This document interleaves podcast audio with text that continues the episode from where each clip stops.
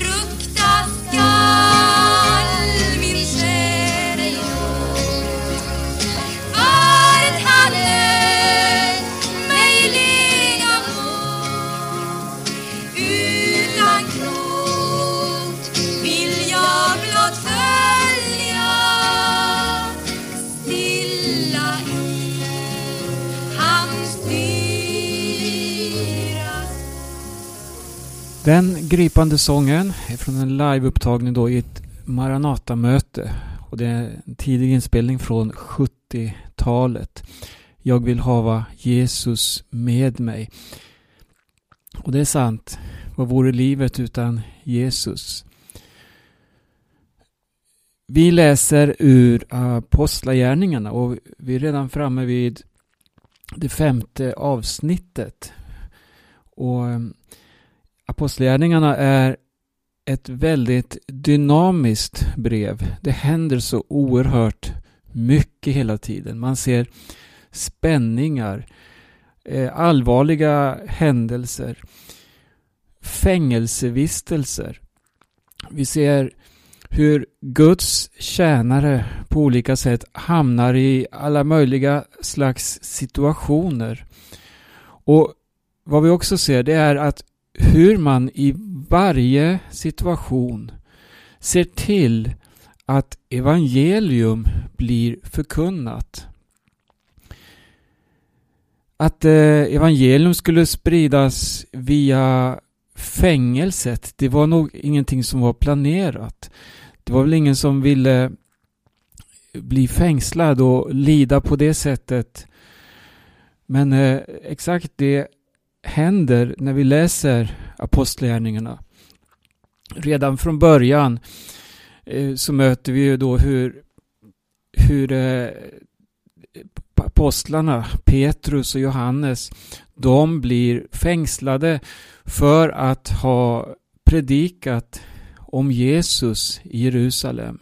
Och det som utlöste det hela var ju att en man blev helad som har varit förlamad under många år. Och det här ledde till att apostlarna, de ställdes inför Stora rådet, alltså till judarnas egen domstol, inför prästerna, där man förbjöd dem att fortsättningsvis tala i det namnet, alltså i namnet Jesus.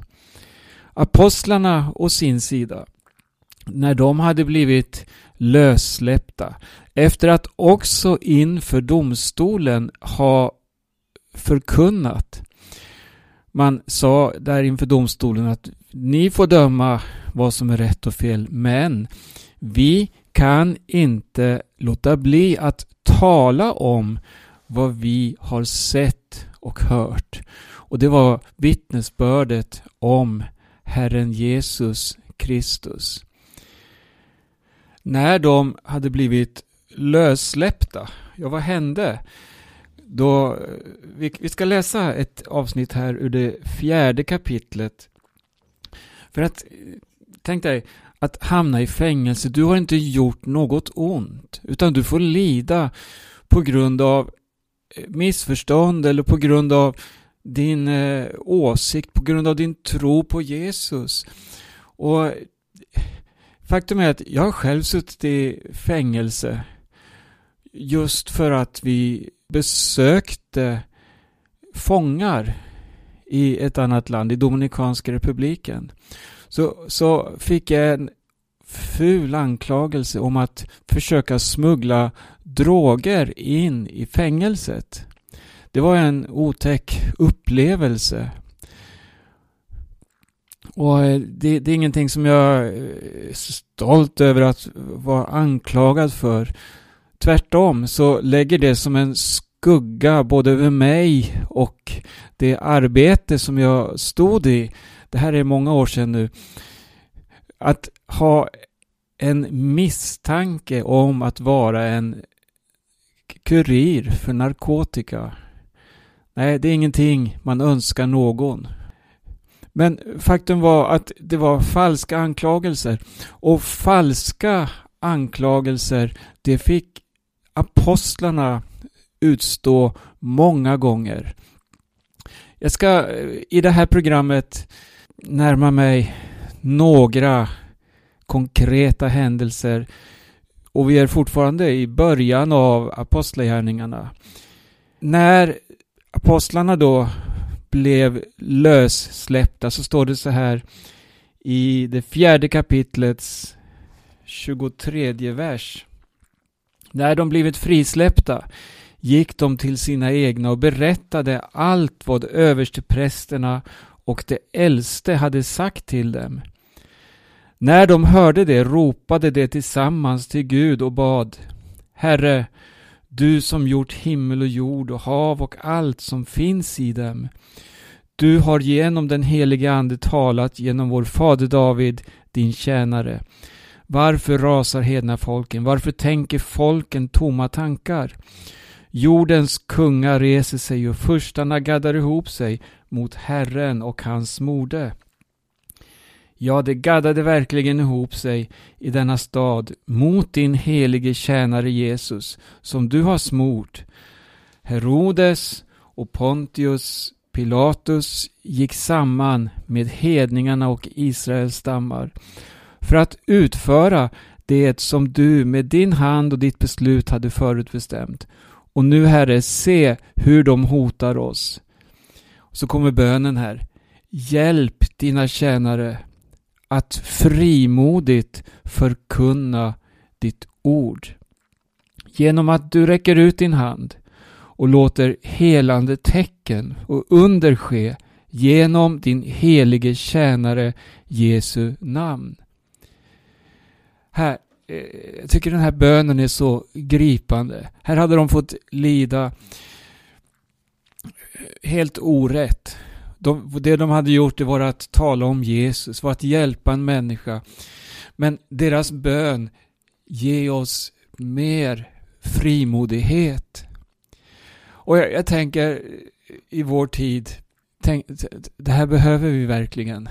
Vi behöver vara fyllda av den helige Ande och äga denna frimodighet när det gäller att presentera namnet Jesus. Att presentera Jesus idag är förenat med fanatism. Det här gör att många troende tonar ner namnet Jesus och vill inte lyfta upp det som ett namn över alla andra namn, utan man försöker anpassa och passa in då i de olika sammanhangen. Det kan vara inom arbetslivet, inom den religiösa världen, inom olika kulturella aktiviteter och så vidare. Om du lyfter fram namnet Jesus, då blir det dynamiskt, det blir obekvämt, för att det namnet har ett anspråk i sig som gör att det skapas konflikter. För att i inget annat namn än i namnet Jesus finns frälsning. Precis det fick apostlarna vittna inför Stora rådet.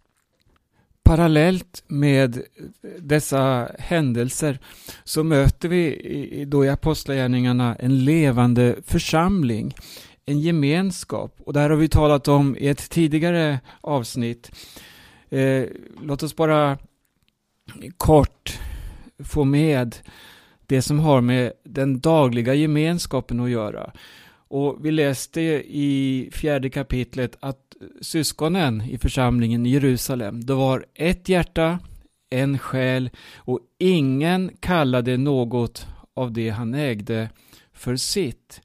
Man delade med sig, och, och det fanns en oerhörd bas i, i, i denna gemenskap som gjorde att frimodigheten och klarheten i budskapet, det, det, det, det gick hand i hand med den här gemenskapen man hade när man delade allt med varandra. Det var, det var en sån kraft i budskapet. Det var inte bara tomma ord.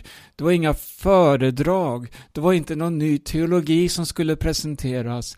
Det var inte det här att nu ska vi skapa en religion. Nej, det var livet som talade.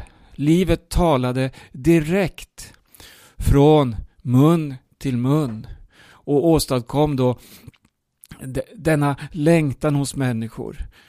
Många kom till tro, kan vi läsa. Många kom och drogs med av denna revolutionära rörelse i Jerusalem. När vi kommer in i det femte kapitlet så ser vi också en händelse, en tragisk händelse.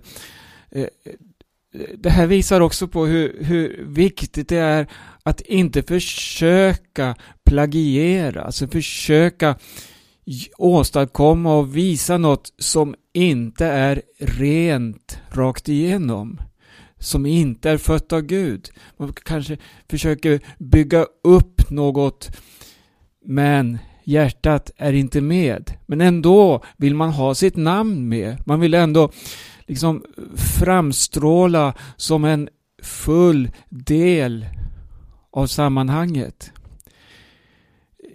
I fjärde kapitlet läste vi att man var av ett hjärta och en själ. Och vi har också läst om Barnabas, den andlige fader i församlingen som tog sig an så många. Också han sålde en åker och lämnade fram betalningen till apostlarna. Men i femte kapitlet så möter vi två personer, Ananias och Safira, ett äkta par som också sålde en egendom. De ville också vara med, men på sina villkor. De eh, bar fram endast en del av betalningen. Och Petrus, han sa till Ananias: varför har Satan fyllt ditt hjärta så att du ljög för den helige ande och smusslade undan en del av pengarna för marken? Och sen talar han om också att det här var ju frivilligt. Var den inte din så länge du hade dem, och när den var såld var inte pengarna dina? Varför bestämde du dig i ditt hjärta för detta? Du har inte ljugit för människor utan för Gud. Han hade alltså kommit som om han överlämnade allt för att dela med dem som ingenting hade. Men han ljög.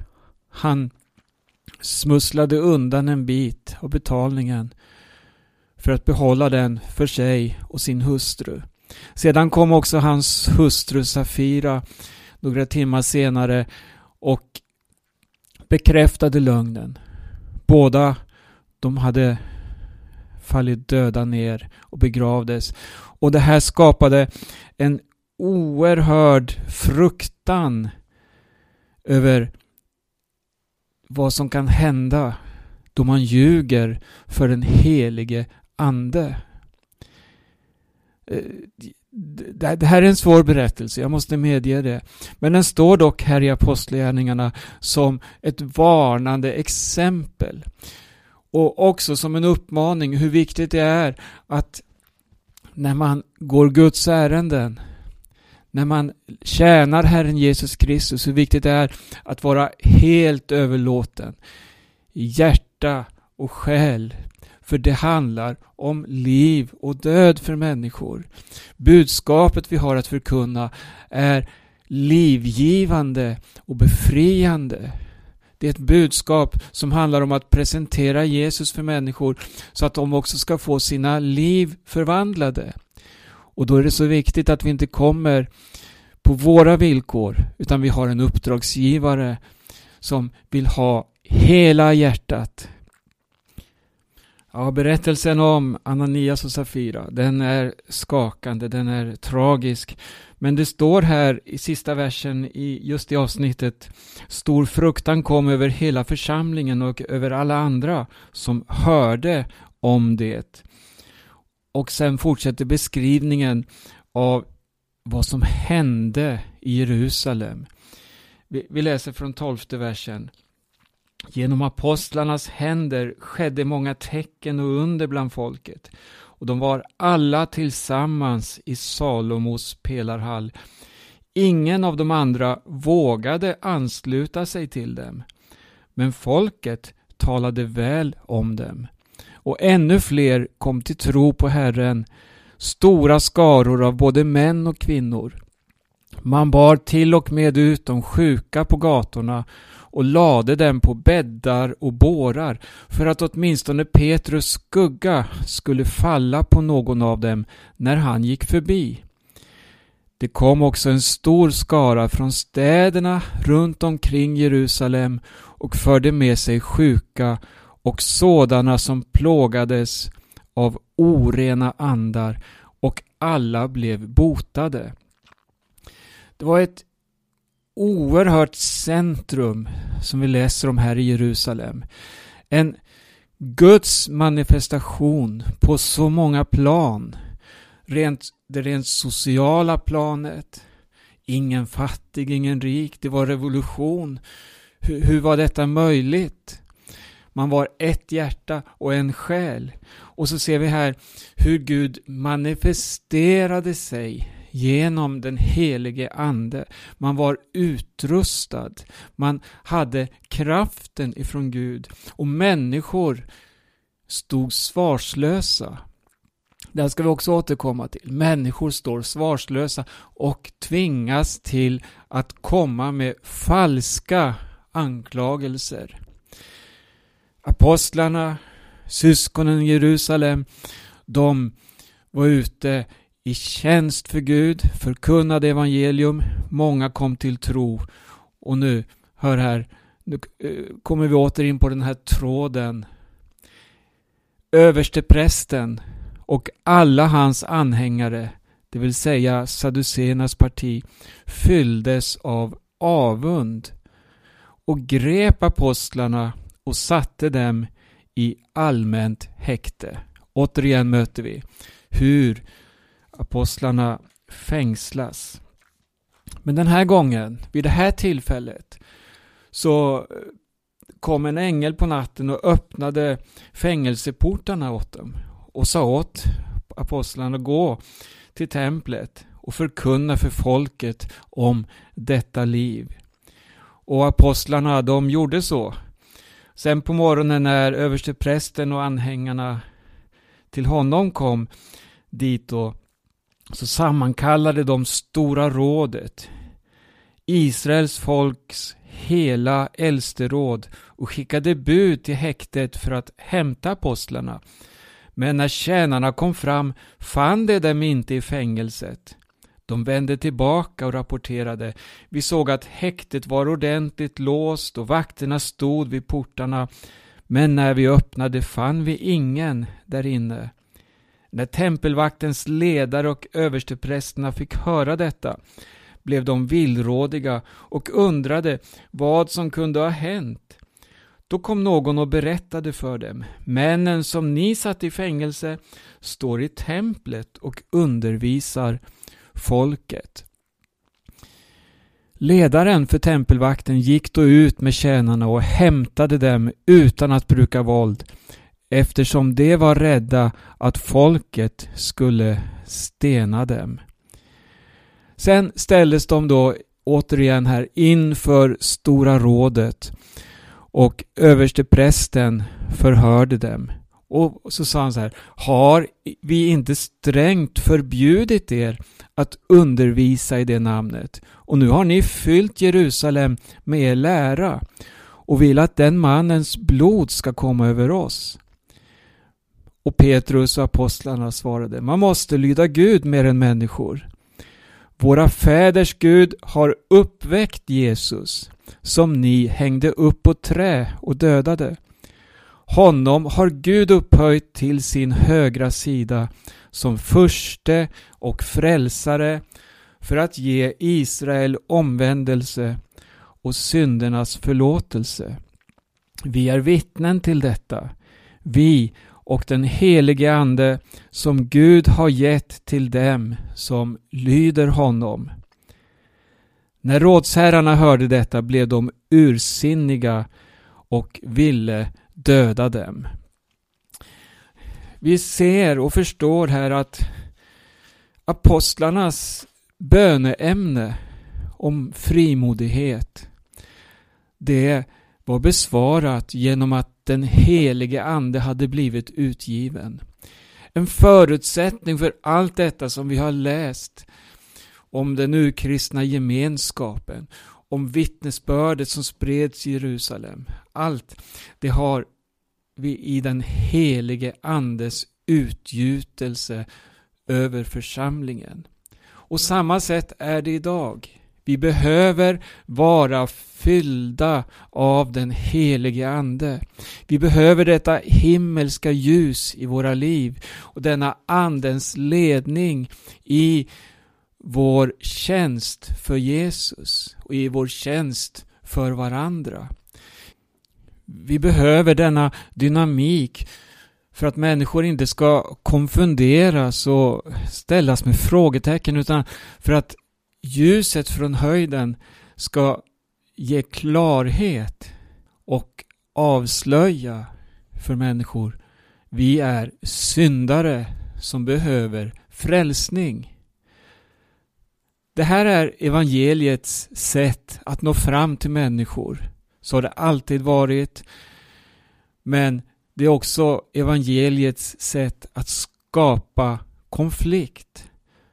Det blir så. Det blir konflikt med denna världen. Det blir konflikt med det traditionella. Det blir konflikt med de religiösa systemen. Med kristenheten. Det är ofrånkomligt. För att Guds rike är inte av denna världen. Himmelriket, det har sina principer. Det har sin rättfärdighet. Det har sin dynamik. Det finns mera. Nästa program då ska vi komma in på det sjätte kapitlet, där vi också ser något om eh, gemenskapen och den dagliga utdelningen.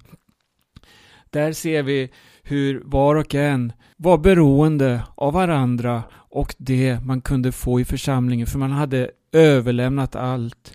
Men så ser vi också ett Herrens vittne som kommer att få en oerhörd betydelse för församlingens fortsatta verksamhet och för evangeliets spridande. Men det blir som sagt nästa program, och det handlar då om Stefanus och det som därefter hände. Nu avslutar vi det här programmet. Vi lyssnar till ytterligare en sång i slutet. Jag heter Berno Vidén och det är Radio Maranata. Radio Maranata, Stockholm. Radio Maranata, Örebro. Vi har en hemsida, maranata punkt se. Där kan du läsa och lyssna till många radioprogram, bibelstudier, väckelsemöten med mera. Vi har också en tidning som heter Midnattsropet som vi erbjuder alla att beställa kostnadsfritt. Den tidningen har också en hemsida, midnattsropet punkt se. Tack för oss för denna gång och Gud välsigne var och en.